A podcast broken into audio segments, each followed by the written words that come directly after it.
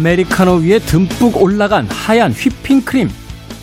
커피 아인슈페너는요, 독일어로 마차를 끄는 마부를 뜻합니다. 오래전 마차에서 내릴 틈 없이 바빴던 마부들이 한 손에는 고삐를, 다른 한 손에는 커피를 들어야 했는데요. 이때 커피 위에 크림을 뚜껑처럼 얹어서 커피가 쏟아지는 걸 막고 카페인과 당분을 함께 들이키며 피로를 풀었던 거죠. 쌉싸람 뒤에 이어지는 달콤한 주말. 한 손에 일상의 고피를 놓지 않되 다른 한 손에는 여유를 꼭 쥐어보시기 바랍니다. 김태훈의 시대음감 시작합니다.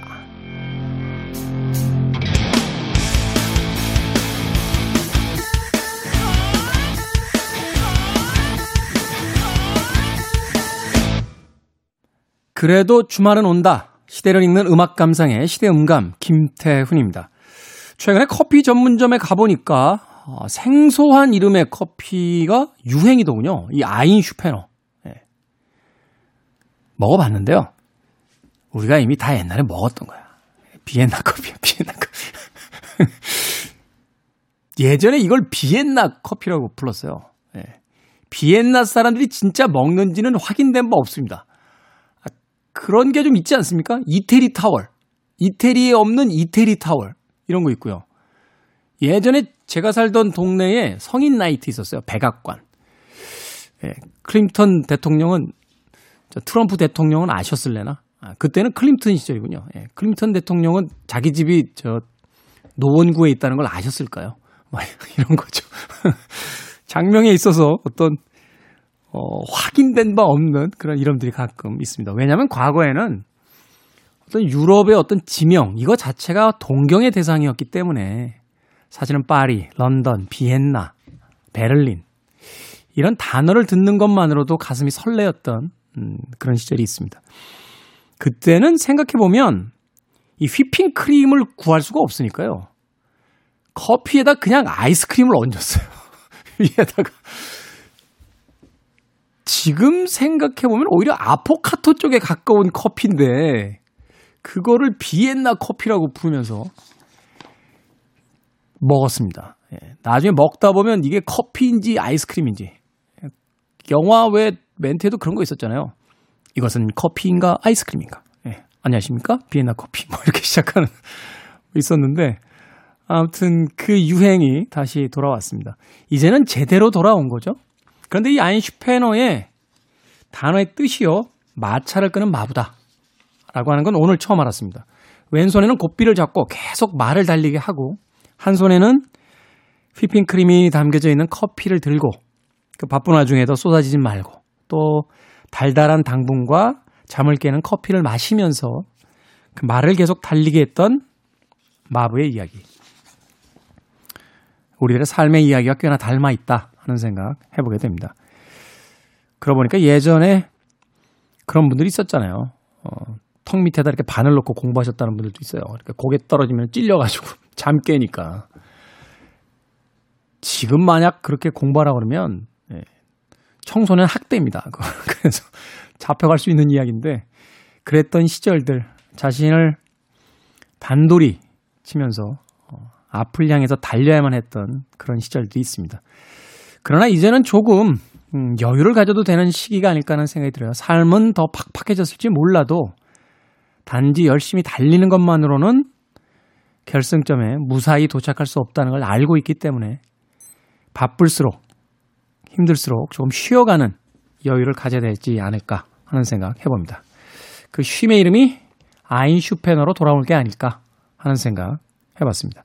자, 김태훈의 시대 음감, 시대 이슈들 새로운 시선과 음악으로 풀어봅니다. 토요일과 일요일 오후 2시 5분, 밤 10시 5분 하루에 두 번 방송되고요. 팟캐스트로는 언제 어디서든 함께 하실 수 있습니다. 자, 마부들은 한 손에 커피라도 마시면서 달렸는데 말들은 무슨 죄가 있습니까? 예. 말들은 그냥 달린 거 아니에요. 커피도 못 마시면서. 이름 없이 쓰러져 간 말들에게 바치는 노래. 아메리카의 Horse with No Name입니다.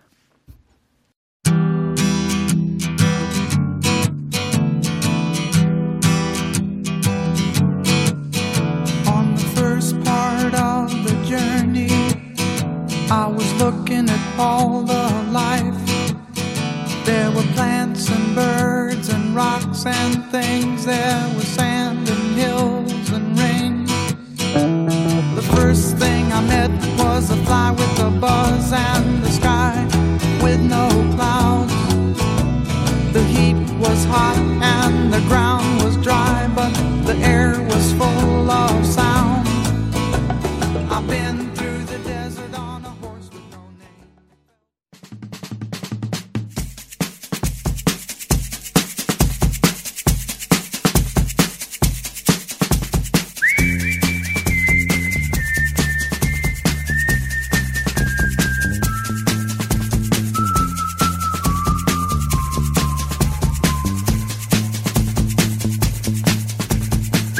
한 주간 사람들이 많이 본 뉴스 그리고 많이 봐야 하는 뉴스를 소개합니다.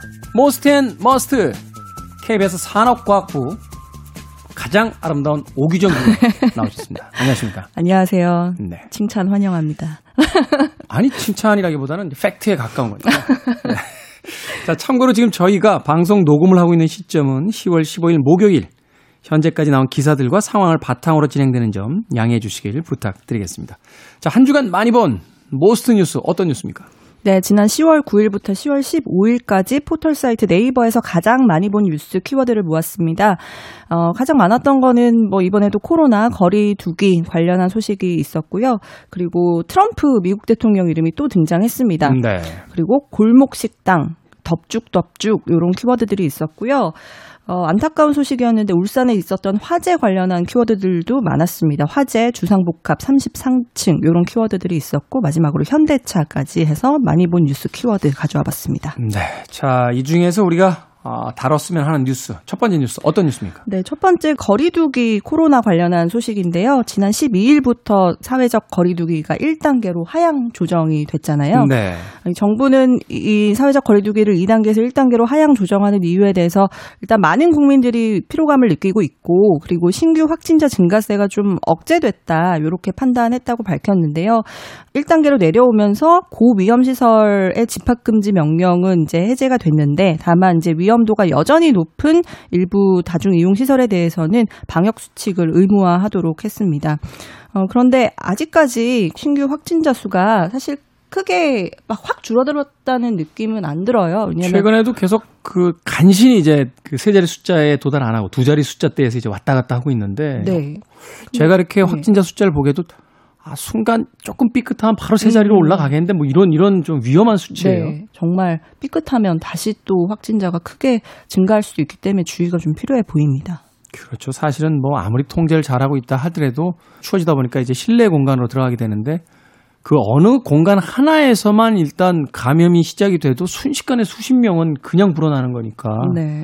사회적 거리두기는 1단계로 하향 조정됐지만 개인적으로 어, 다들 좀 조심들을 하셔야 되는 그런 계절이 아닌가 하는 생각이 듭니다. 네. 다음 뉴스. 네, 다음 키워드는 트럼프 대통령인데요. 어, 미국 트럼프 대통령이 코로나19에 확진된 지 열흘 만인 지난 13일에 음성 판정을 받았다는 공식 발표가 있었습니다. 네. 어, 이로써 곧바로 선거 유세에 돌입을 했는데요.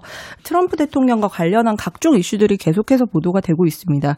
그 중에서 눈에 띄는 건 어떤 게 있었냐면 미국의 극우 성향 무장단체들이 미시간 주지사와 버지니아 주지사를 납치할 계획을 세웠다고 미국 FBI가 공식적으로 발표를 했습니다. 아니 왜 납치를 해요? 이 두 주지사가 모두 민주당 소속인데 코로나19가 확산된 지난 4월 이후에 이 트럼프 대통령이 세웠던 어떤 노선과는 좀 정반대, 그러니까 비필수 업종 영업을 제한한 다든지 마스크를 의무화한다든지 그런 이 트럼프 대통령과 반대 행보를 보이면서 이 극우파들의 강한 반발을 샀고 트럼프 대통령도 과거에 이 미시간과 버지니아주를 겨냥하는 그 시위를 좀 부추기는 글을 본인의 트위터에 올리기도 했었거든요. 잠깐만요. 마스크 의무화한다고 화내는 건 뭡니까? 도대체 이 미국 분들 이번 코로나 사태 벌어지고 나서 아니 그리고 지금이 어떤 시대인데 미시간과 버지니아의 그 민주당 소속의 주지사들 납치하면 선거는 더 엉망으로 가는 거지. 아니, 아니, 이게 상식적으로요. 이런 행동들을 벌이고 나면은 반대 역풍이 더 거셀 거라는 걸 생각을 못 하는 건가요?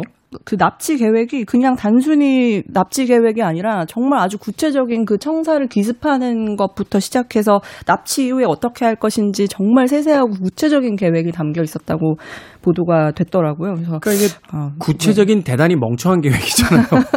정말 영화에서나 볼 수 있는 그런 일이 벌어나고 아, 있습니다.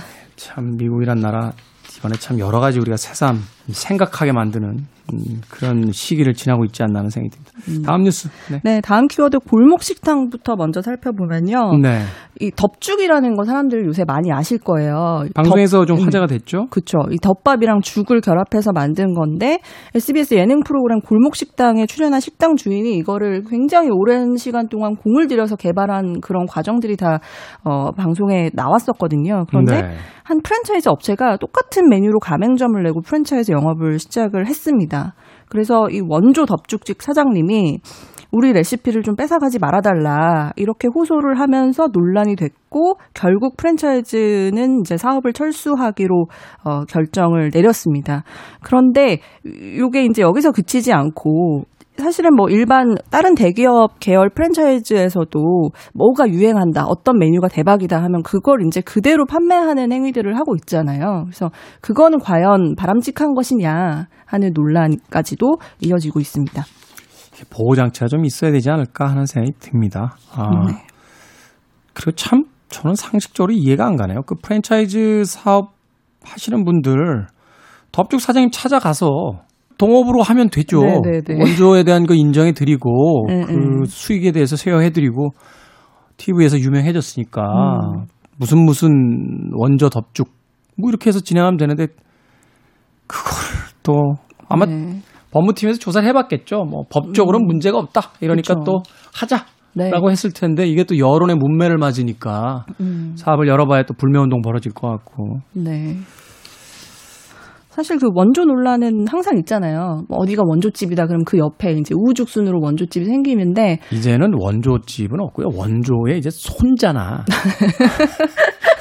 원조 원조분들은 이제 많이 타계하신 분들이 많아서 네. 떡볶이도 그렇고 죠 그렇잖아요. 그러니까 원조의 손자집 뭐 이런 모르겠지만 원조집은 이제 더 이상 유미한 단어가 아닌 것 같아요. 네. 근데 이제 그런 원조 논란은 사실 계속 있긴 했는데 이런 케이스는 이제 그 막대한 이제 자본으로 이 소상공인들의 어떤 먹을거리까지 뺏어가는 거기 때문에 좀 이슈가 된 것 같습니다. 그러니까요. 그 막대한 자본이 있으시면 조금 개발한 소상공인들에게 그 노고를 인정하는 로열티를 확보해 주시면 되지. 음. 그걸 그냥 또 날로 드시려고 하시다가 여론의 문매를 맞았습니다.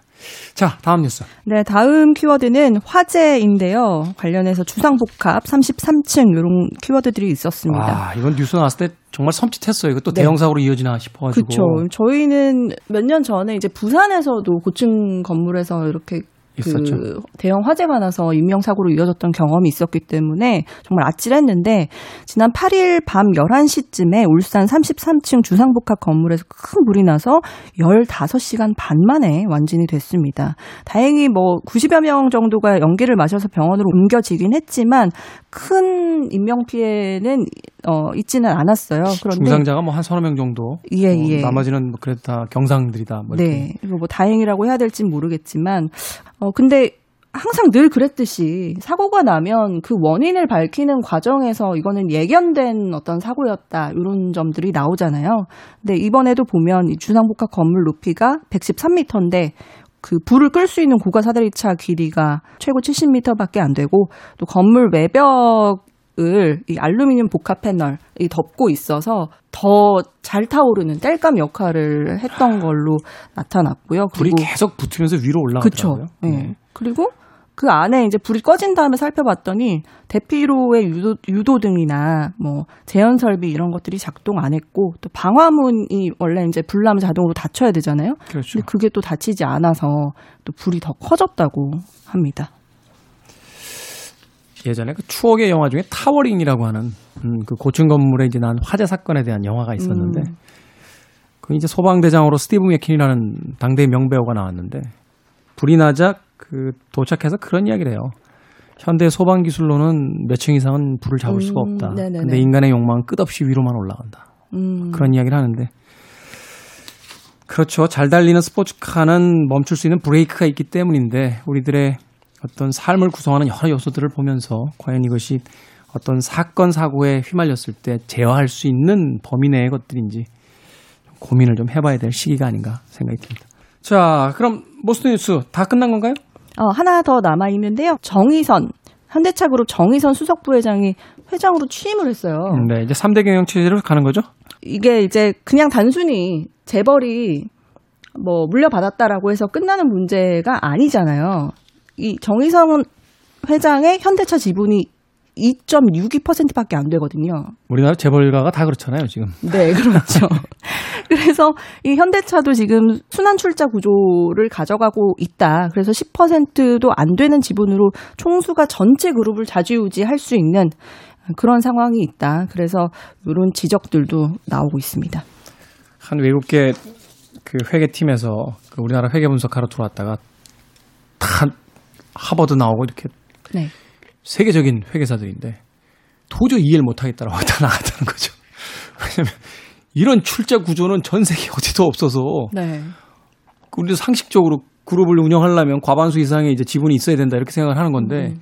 1점 몇 퍼센트, 2점 몇 퍼센트를 가진 사람들이 총수로 다 이거 뭐 이해 못하겠다라고 갔다는데 그러니까요. 거기까지만 하겠습니다. 이거를 네. 어떻게 풀어나갈지가 또 숙제가 되는 거죠. 새로 취임한 정의선 회장에게. 자, 한 주간의 must 뉴스 이야기해 주셨고요. 꼭 알아야 되는 must 뉴스 짧게. 네, must 뉴스는 기자증으로 국회 출입한 삼성전자 임원이라는 소식입니다. 네. 어, 이건 이슈가 조금 되긴 했는데요. 한 삼성전자 임원이 국회에 자신을 출입 기자로 등록해서 기자증으로 매일 국회에 드나들었던 것으로 확인이 됐습니다. 아니, 국회에서 출입증 내줄 때 이 정도 검사 안 합니까? 사실 되게 엄격하게 해요. 아니, 저도 그 특강 때문에 두 번 가본 적이 네. 있어요. 네. 국회의원들 대상으로 뭐 이렇게 특강 해달라고 해서 두 번 들어갔는데 네. 그때마다 정말 검사 여러 번 하더군요. 근데 이게 출입 기자로 등록을 하면 상시 출입증이 나와요. 아니, 그러니까 임시 방문객도 그런데 상시 출입증을 주는 기자증을 음. 이렇게 신원 조회를 안 하고 준다는 게 말이 됩니까? 그 지점이 저도 좀 의문이어서 가져왔는데요. 그 언론사가 코리아 뉴스 팩토리라는 언론사예요. 그런데 이게 삼성이랑 어떤 연관 관계가 있는지 이게 국회 출입 언론사로 등록되는 과정은 뭐 정당했는지 이런 부분들이 여전히 좀 숙제로 남겨져 있거든요. 네. 그, 그런데 지금 일단 약간 해프닝으로 좀 지나가는 것 같아서 좀 규명이 필요해 보입니다. 삼성 쪽에서 그 기자증으로 출입한 분 해고했죠? 해고는 아니고 징계. 징계? 예. 아, 징계했다. 이게 개인이 할 수 있는 일인가요? 모르겠습니다. 자, 한 주간 나왔던 뉴스들 중에서 많이 본 뉴스 그리고 봐야 하는 뉴스 most and must KBS 산업과학부 오기정 기자와 함께했습니다. 고맙습니다. 감사합니다.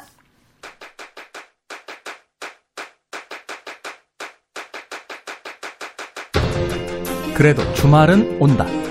김태원의 시대 음감.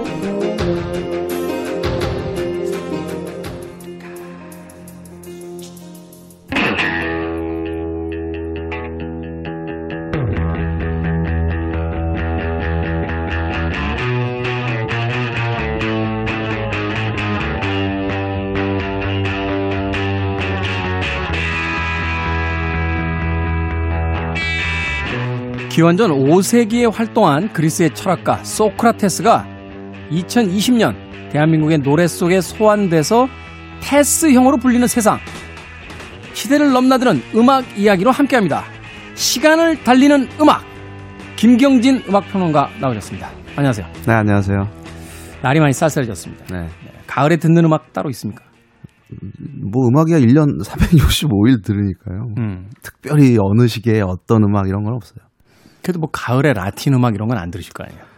어, 그쵸. 네. 근데 왜 질문에 그렇게 성의 없이 대답하세요? 예전에는 참 이 라디오에서 그 계절이 바뀌었다는 걸 이제 선곡을 가지고도 알수 그렇죠. 있었는데 네, 네. 최근에는 사실 그 정도까지 어떤 변화들은 음악에서 잘 안 보여주는 것 같아요. 맞아요. 어, 아침 네. 저녁 정도의 어떤 변화들은 있는데 네. 가을이라고 해서 특별히 어떤 음악이 더 많이 나온다. 뭐 이런 마음 별로 없는 것 같습니다. 아무튼 그나저나 이 나우나 스페셜이 거의 뭐 대한민국을 휩쓸어 가지고 테스형 예? 테스형 때문에 한 정보 사이트 보니까 나우나 씨의 가족 관계에 테스형이 등장했대요. 나훈아 형님 이렇게 하죠. 네. 일종의 뭐 민족적 유머 감각이라고 저는 생각이 됩니다. 자, 어찌됐건 김태훈의 시대 음감, 우리 시대 음악 이야기. 오늘은 또 어떤 주제를 가지고 음악 들려주시겠습니까? 네, 지난주 예 소식이 들렸죠. 어, 네. 기타리스트인 에드워드 반 헤일런이 아. 세상을 떠났다는 소식이 어, 들렸습니다. 10월 6일 날 어, 65의 나이로 그러니까 사이는 뭐 후두암이라고 하는데 어, 오래전부터 그 설암, 네. 그러니까 네, 혀, 혈암. 혀에 예, 암이 생겼고 그 원인이 뭐 아주 과도한 흡연이었다고 하는데 그러고 보니까 그 예전부터 사진 보면요. 이 공연할 네. 때도 마찬가지입니다만 그냥 찍은 사진에 담배 안 들고 찍은 사진이 없어요. 그러게요. 그죠? 네, 어. 네. 심지어는 그 앨범 자켓에도 막 담배 등장하고 그렇죠. 그러잖아요. 그 우리나라에서는 그게 또 삭제돼서 발매가 삭제돼서. 됐었잖아요. 네. 네. 그래서 오늘 반 헤일런, 에디 반 헤일런의 이야기를 어, 준비했습니다. 네. 원래는 이제 에드워드 반 헤일런인데 이제 애칭으로 에디. 그렇죠. 에디라고 불렀죠, 에디. 네, 에디, 에디 반 네. 헤일런. 네. 자, 사실 이제 에드워드 반 헤일런 하면은 그 유명한 이제 tapping 기법이라고 그래요. 네. 저희 때는 이제 양손 hammering 뭐 이렇게도 그렇죠. 불렀는데 네. 그 피크를 잡는 이제 왼손까지도 동원해서 이제 같이 연주하는. 그렇죠. 그 속주를 위해서 또 정확한 네. 그 아르페지오를 위해서 그 기타의 fret을 양손 그 손가락으로 그냥 두들겨대는 그렇죠. 그, 네, 태핑이라는 연주 기법으로 아주 유명한 기타리스트입니다. 당시에 뭐 여러 평론가들이 이러쿵저러쿵 이야기할 때 뭐 기타를 피아노처럼 연주한다. 네. 뭐 하여튼 극찬의 극찬의 어떤 그 새로운 어떤 기법이다. 그렇죠. 지미 핸드릭스 이후 기타에 대한 새로운 혁명이다. 뭐 이런 네. 이야기들 막 쏟아냈었는데. 사실 이 바네일런이라는 이 그룹이 이 밴드가 그 대중마켓에 끼친 영향력이 어마어마해요. 그러니까 저는 다른 것보다도 어 60년대 말 등장을 해서 그 좀그 그 강한 리프와 그 기타 중심의 음악을 일컬어서 하드락이라고 불렀잖아요. 네. 근데 80년대는 또 이 하드락이 진화한 헤비메탈의 시대로 접어듭니다. 그렇죠. 헤비메탈은 소위 그러니까 쉽게 말하면 더 강렬해진 하드락 정도로 이제 뭐 말씀드릴 수 있을 것 같은데 기타 이펙트나 이런 게 많이 생기면서 그렇죠. 그렇죠? 예. 네. 근데 그 분기점에 바네일런이라는 존재가 있습니다. 그 1978년에 바네일런의 데뷔 앨범 이 앨범을 통해서 기존의 하드락으로 분류됐던 음악 그리고 그런 음악을 했던 아티스트들이 더 센 그 음악 그리고 그 에디 바네일런으로부터 영향을 받은 그 테크니컬한 기타 속주를 특징으로 하는 헤비메탈 의 시대로 이제 어, 접어들게 된 거죠. 그렇죠. 네, 그런 측면에서 이제 굉장히 그 음악사의 중요한 획을 그은 아티스트로 평가를 받고 있는데 우리나라에서는 그렇게 인기가 없었어요. 네. 이벤 헬런이 사실은 왜 이렇게 인기가 없었을까요? 그 발라드가 없었잖아요. 아, 발라드가 없었나요? 그렇죠. 그러네요. 그, 네. 아, 생각해보니까 네. 그, 데이비드 리 로스부터 새미 헤이거까지 네. 보컬들이 네. 발라드를 그렇게 부르는 보컬들이 아니군요. 네, 네. 그래서 유독 그 우리나라에서 이 세계적으로 정말 높은 평가를 받고 그 중요한 역할을 했던 아티스트 중에서 ACDC라든지 ACDC. 반 헤일런이라든지 이런 팀이 유독 우리나라에서는 그다지 아, 그러네. ACDC도 발라드가 없네. 그렇습니다. 네. 저는 사실 이제 네. 뭐 하드락 시대를 넘어서서 이제 메탈의 시대로 갔을 때 가장 그 위대한 그룹 하나 꼽으라 그러면 사람들이 이제 메탈리카 많이 이야기하는데 네. 저는 ACDC거든요. 네. ACDC가 정말 정점에 있다. 네. 앵거스 영은 이분은 이제 살아서 신이 되신 분이잖아요. 근데 에드워드 반 헤일런이 있었던 반 헤일런도 네. 사실은 그에 필적할 만한 어, 미국의 그룹이었는데 그렇습니다. 재밌는 게 어, 정말 가장 미국적인 하드락을 들려준, 미국적인 메탈을 들려준 팀이다라는 이제 평가를 받아왔지만, 이 바네일런, 에드워드 바네일런, 이름에서 느낄 수 있는 것처럼 미국인이 아니에요. 그렇죠. 네, 네덜란드에서 태어난 네덜란드 사람입니다. 그 바네일런 이제 같은 밴드에서 형인 알렉스 바네일런, 이 두 형제가 주축이 돼서 이제 활동을 펼쳤던 그룹인데 그래서 반 헤일런이라는 그렇죠. 팀명이 됐고 네. 그 두 형제가 이제 네덜란드 암스테르담에서 태어나서 어린 시절에 반에 에디가 7살 때 그 미국으로 이민을 왔다고 합니다. 아버지는 연주자였어요. 클라리넷, 네. 색소폰 뭐 이런 악기를 연주하는 연주자였는데 나중에 그 1982년에 그 Diver Down이라는 앨범에서 이 아버지가 부는 클라리넷 연주가 포함된 곡이 또또 담겨 있습니다. 네. 어, 어쨌든 그 캘리포니아주로 이주를 해서 그 그러니까 아무래도 아버지의 영향으로 형제가 어린 시절부터 클래식 음악을 교육을 받았는데 어, 정식 음악 교육을 받았음에도 불구하고 에디는 끝까지 악보는 볼 줄 몰랐다고 합니다. 볼 필요가 없었던 거죠. 네. 저도 초등학교 때부터 한 3년 피아노 쳤거든요. 네. 악보 못 보겠어요. 아, 피아노를 쳤다는 게 또 의외네요. 제가요? 네. 어, 신동이었어요. 신동이었는데 이제 그 당시에 이제 제가 다른 데 관심을 뺏겨가지고 네.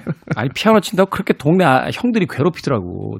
여자들처럼 피아노 치냐고. 저희 땐 아, 그랬잖아요. 그런 분위기가 있었죠. 그렇죠. 네. 그러니까 저는 이제 그때 유복한 집에 이제 큰아들이고 막 이러니까 동네 질투를 받아가지고 그때 계속 피아노를 쳤어야 되는데 쓸데없는 얘기였고요. 어찌됐건 이제 에디 반 헬런 여기서 이제 반이라는 게 정식 네덜란드식 발음으로 하면 이제 판이 되겠고요. 그렇죠. 네. 네. 에드워드 반 헬런의 타계에 에, 받쳐지는 음악으로서 오늘 시간을 달리는 음악 꾸며집니다. 자, 한 곡 듣죠, 일단. 네. 아무래도 그 바네일런의 대표곡이면서 또 아까부터 말씀드렸던 대중음악사의 그 어떤 획을 그은 그런 곡으로 평가되는 작품이 이럽션이라는 연주곡입니다. 데뷔 앨범에 예, 수록된 곡인데 어 2분이 채 안 되는 굉장히 짧은 곡이에요. 그리고 에디는 애초에 이 곡을 뭐 앨범에 집어넣을 생각도 안 했어요. 그러니까 라이브 할 때 그냥 어 기타 솔로 어 펼치는 뭐 그런 정도의 연주곡으로 이었었는데 손가락 푸는 거죠. 네. 네. 그 테드 템플먼이라는 그 반 헤일런 전성기의 모든 앨범에서 프로듀서를 했던 이 인물이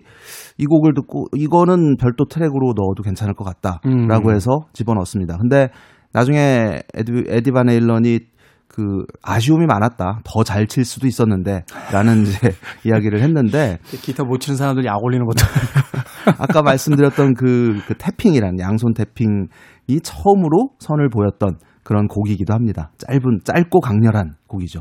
이 음악은 정말 처음 들었을 때 한 대 맞은 듯한 예, 그런 기분이었습니다. 에드워드 반 헬런이 있었던 벤 헬런 그룹의 1옵션 들어보겠습니다.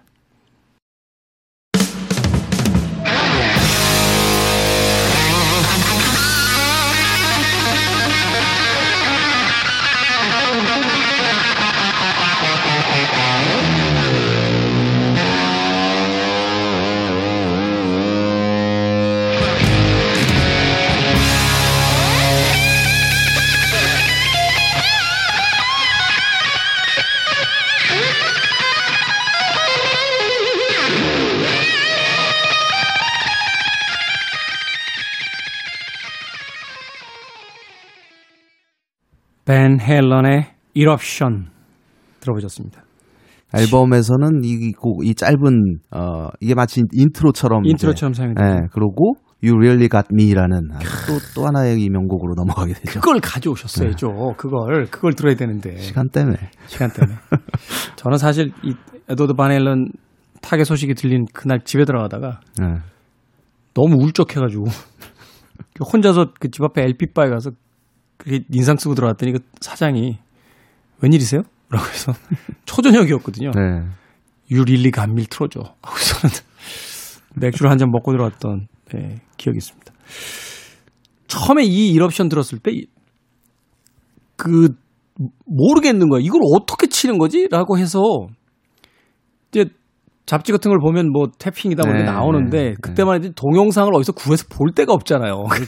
그래가지고 이게 이거 두 대로 치는 거다. 뭐 별 얘기가 다 나왔다가 맞아요. 제가 기억이 나는 게 그 당시에 이제 남영동이라는 데 가면 서울에 네. MTV라고 하는 저 호프집이자 이제 뮤직비디오 틀어주는 데 있었거든요. 네. 거기서 봤어요.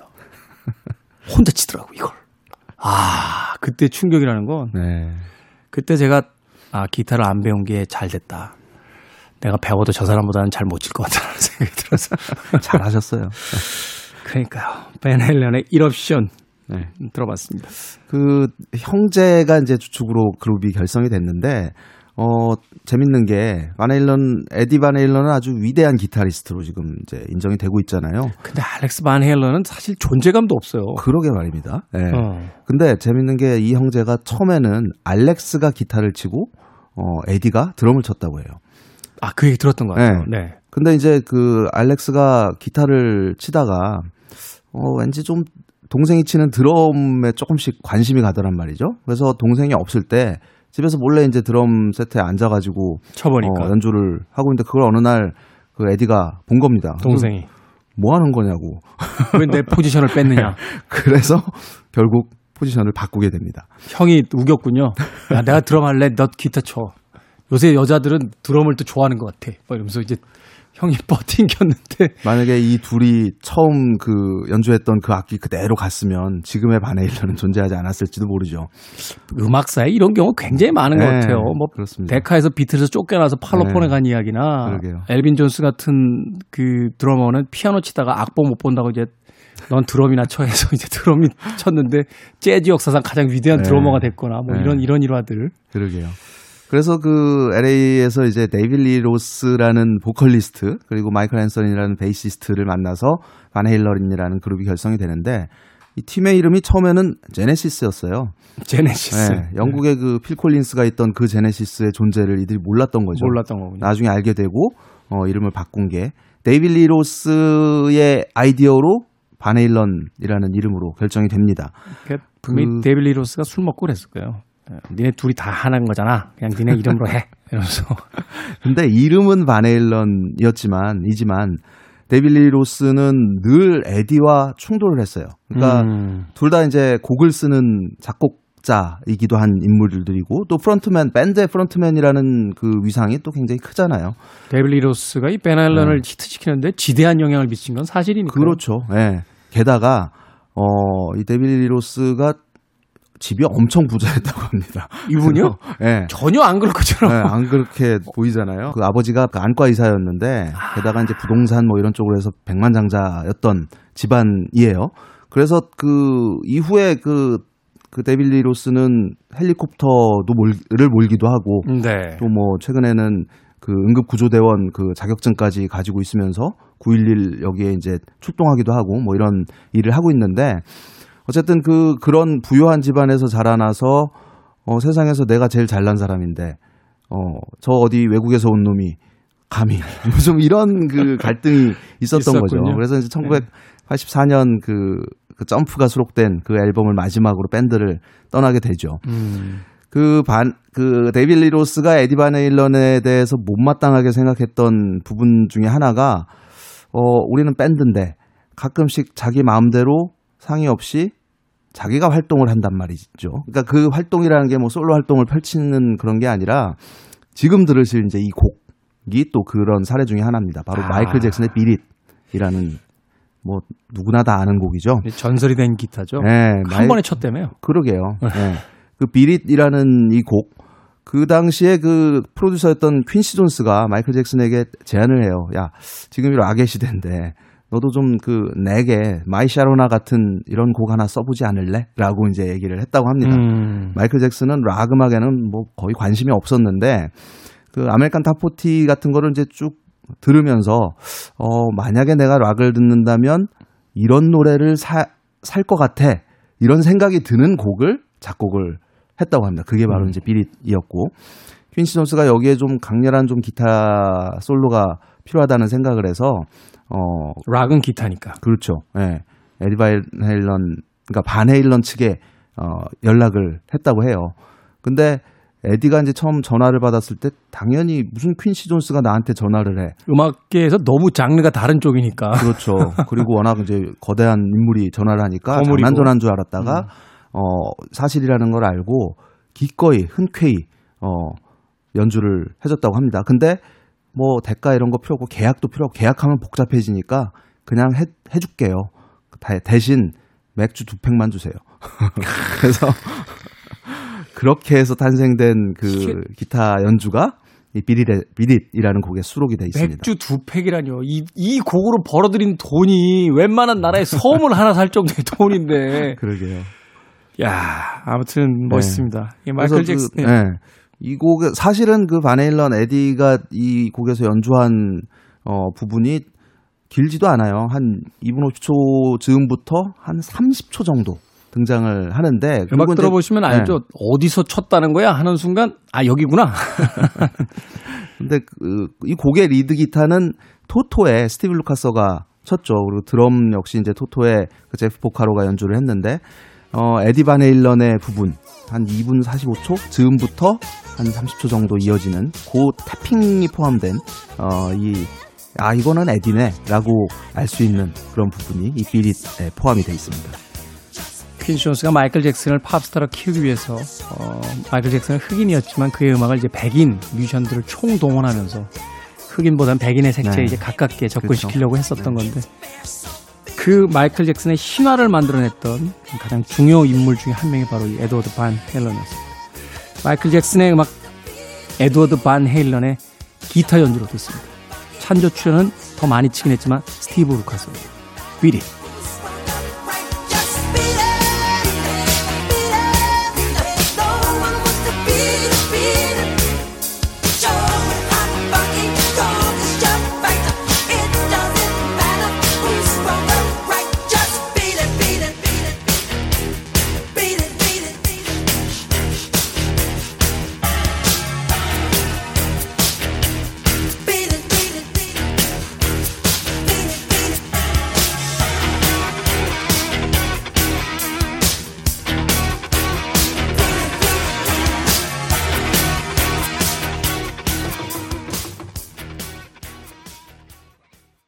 마이클 잭슨의 비릿 들이었습니다. 지금까지 이 곡을 이제 마이클 잭슨의 음악으로 감상하셨던 분들이라면 이제부터는 좀 느낌이 달라지실 것 같아요. 네. 어, 이 비릿이라는 음악을 들을 때마다 마이클 잭슨의 음악이긴 하지만 그 중간에 나오는 이제 기타 연주를 들으면서 아 에드워드 바네일런이 여기서 네. 기타를 쳤구나 네. 하는 생각을 하지 않을까 그러게요. 생각이 됩니다. 결국 이 곡이 이제 이듬해 그래미에서 최우수 어 그 락 보컬 퍼포먼스 상 네. 그리고 올해 레코드 상을 이제 수상하기도 하죠. 그 해에 마이클 잭슨의 스릴러가 다 쓸었죠. 휩쓸었죠. 그렇죠. 뭐 네. 일곱 개인가 받았나요? 네. 아홉 개인가 받았나요? 뭐 그랬던 뭐, 거 기억이 되는데. 네. 네. 그렇습니다. 마이클 잭슨의 비릿 기타 피처링은 스티브 루카서와 그 유명한 에드워드 반 헤일런의 네. 곡이었습니다. 시간을 달리는 음악 오늘 김경진 음악 평론가와 에드워드 반 헤일런에 대한 이야기 나누고 있습니다. 네. 그 에디 밴 헤일런은 그 그룹 활동 외에 따로 뭐 솔로 앨범을 발표하거나 한 적은 없어요. 네. 다만 이제 지금 들으시니 뭐 마이클 잭슨의 경우처럼 다른 아티스트의 어 그 작품에 간혹 출연을 한다거나 아니면 뭐 영화 음악에서 연주를 한다거나 뭐 이런 정도의 활동을 펼쳤는데 어 밴 헤일런에 있으면서 그 아까 말씀드렸던 것처럼 데이빗 리 로스와의 갈등이 불거지고 로스가 이제 탈퇴를 하게 되죠. 그러고 나서 굉장한 고민을 했다고 합니다. 어, 그때는 한창 그 말 그대로 어마어마한 슈퍼스타로서 인기를 누리고 있던 무렵이기 때문에 그, 그 아주 핵심적인 역할을 했던 인물이 빠져나가니까 고민을 음. 할 수밖에 없었겠죠. 사실 그 연주 어떤 사운드 키는 밴 헤일런이 잡고 있었다고 하지만 네. 당시의 분위기에서 이렇게 공연장에 가면 여성 팬들이 열광했던 건 그렇죠. 데이빗 리 로스잖아요. 기타 앞에 네. 몰려있지는 않았으니까. 그러게 말입니다. 네. 그래서 결국 이제 선택한 보컬리스트가 몬트로즈라는 하드락 밴드 출신의 어, 싱어인 어, 새미 헤이거라는 새미 헤이거. 인물이었죠. 새미 헤이거는 사실 그 데이빗 리 로스와는 석, 그 성향이 좀 많이 달랐던 인물이에요. 그래서 밴 헤일런의 저 같은 경우는 그 데이빗 리 로스 시절을 더 좋아하는데 또 많은 분들은 새미 헤이거 시절에 어, 그 음악을 좋아하는 분들도 많이 있습니다. 새미 헤이거는 좀 약간 정직한 스타일이고. 그렇죠. 네, 더 스트레이트한 좀 네. 거칠고. 데이빗 리 로스는 어디로 튈지 모르는 그런 그런 이제 보컬 스타일이어서 네, 저도 사실은 네. 리 로스 시절을 더 좋아하긴 네. 합니다. 근데 이제 역시 이제 새미 헤이거도 그, 그 에디와의 갈등, 밴드 내부에서의 좀 그런 갈등을 못 이기고 어, 나가게 되는데 사실은 엄밀히 얘기하면 해고라고 부르는 게 더 맞을 것 같아요. 음. 어, 1998년에 의외의 앨범이 등장을 해요. 밴 헤일런 3라는 제목으로 앨범이 나오는데 어, 새로운 밴 헤일런의 보컬리스트를 맡았던 인물이 그 익스트림의 게리 쉐론이라는 인물이었어요. 게리 쉐론. 야, 이, 노래는 굉장히 잘하는데요. 네, 그렇죠. 노래는 잘하지만 이 밴 헤일런 음악의 색깔과 게리 쉐론의 음색이 도대체 맞나? 이런 생각을 했는데 결과물이 나왔을 때 역시나 많은 사람들이 굉장히 실망을 했었죠. 음. 어, 그러고 나서 이제 한동안 활동을 중단을 했다가 뭐 에디의 아들인 볼프강 밴 헤일런이 어, 밴드에서 이제 투어 활동을 하고 뭐 그랬었는데 2012년에 이제 마지막 앨범이 어, 나오게 되죠. 다시 데이빗 리 로스를 불러들여서 어, 앨범을 발표를 하지만 이미 헤비메탈의 시대는 어, 저물고 있던 시대였잖아요. 어, 결국 이제 바네일러는 12장의 앨범, 정규 앨범을 통해서 무려 세계적으로 8천만 장 이상의 앨범 판매고를 기록했다고 합니다. 락밴드라는 어떤 장르의 특수성을 고려하면 네. 8천만 장을 팔았다는 건 그건 어마어마한 거죠. 말이 안 돼. 어떻게 보면 말이 안 되는 숫자인데. 아니 그러니까 뭐 1억만 장 이상 판 네. 아티스트도 있지 않습니까? 이렇게 반문할 수 있지만 네. 락 밴드 그것도 헤비 메탈 밴드가 8천만 장을 팔았다는 건 그러게요. 야, 이건 진짜 어마어마한 숫자인데요. 네. 그래서 그런 판매량 상업적인 성과 면에서 이런 음악으로 이런 정도 성과를 거둔 팀은 거의 몇 안 돼요. ACDC나 뭐 에어로스미스나 뭐 이런 정도인 거지. 어, 어쨌든 그 반 헤일런이 음악계에 끼친 영향, 그리고 대중적인 상업적인 이 성공, 어, 이런 측면에서 바라보면 역시 그 1980년대라는 이 시대의 중심에서 그 시대를, 그 색깔을 대표했던 아티스트라는 생각이 듭니다. 어, 오늘 마지막으로 준비한 곡은 뭐 아마도 누구나 아는 곡이 아닐까. 어, 점프라는 곡인데 1984년이라는 앨범 1984라는 앨범에 수록된 곡이죠. 이 곡이 어떻게 보면 그 바네일런의 대표적인 곡으로 꼽히고 있기도 하지만 재밌는 거는 이 곡의 그 키 포인트라고 할 수 있는 악기는 키보드예요. 기타가 아니라. 그러니까요. 네. 뉴웨이브 시대에 키보드가 전면에 등장하죠. 그렇죠. 그래서 그 이 1984, 이 앨범부터 1991년 앨범까지 반 헤일런의 작품들에는 키보드가 굉장히 중요한 역할을 하게 됩니다. 키보드도 그 에디 반 헤일런이 연주를 했어요. 음. 그래서 이 점프라는 이 곡의 경우 에디의 아주 멋들어진 아, 지금 들어도 참 가슴속이 시원해지는 것 같은 그런 느낌이 드는 그 키보드 인트로가 굉장히 인상적인 곡이죠. 거기에 더해진 데이비드 리 로스의 거침없는 목소리. 네. 사실 1984년이 LA 올림픽이 있었던 해라 어, 이 점프라는 곡이 스포츠 브랜드의 광고에도 막 사용되고 그랬던 기억이 나는데 네. 아무튼 그립습니다. 아, 이제 천국에 간 에드워드 반 헤일런 친구들을 만났는지 모르겠네요. 자, 벤 헤일런의 점프 들으면서 김경진 평론가는 인사 나누겠습니다. 내일도 네. 어, 시대를 달리는 음악 부탁드리겠습니다. 네, 고맙습니다. 저도 이 곡 들으면서 작별 인사합니다. 지금까지 시대음감의 김태훈이었습니다. 고맙습니다.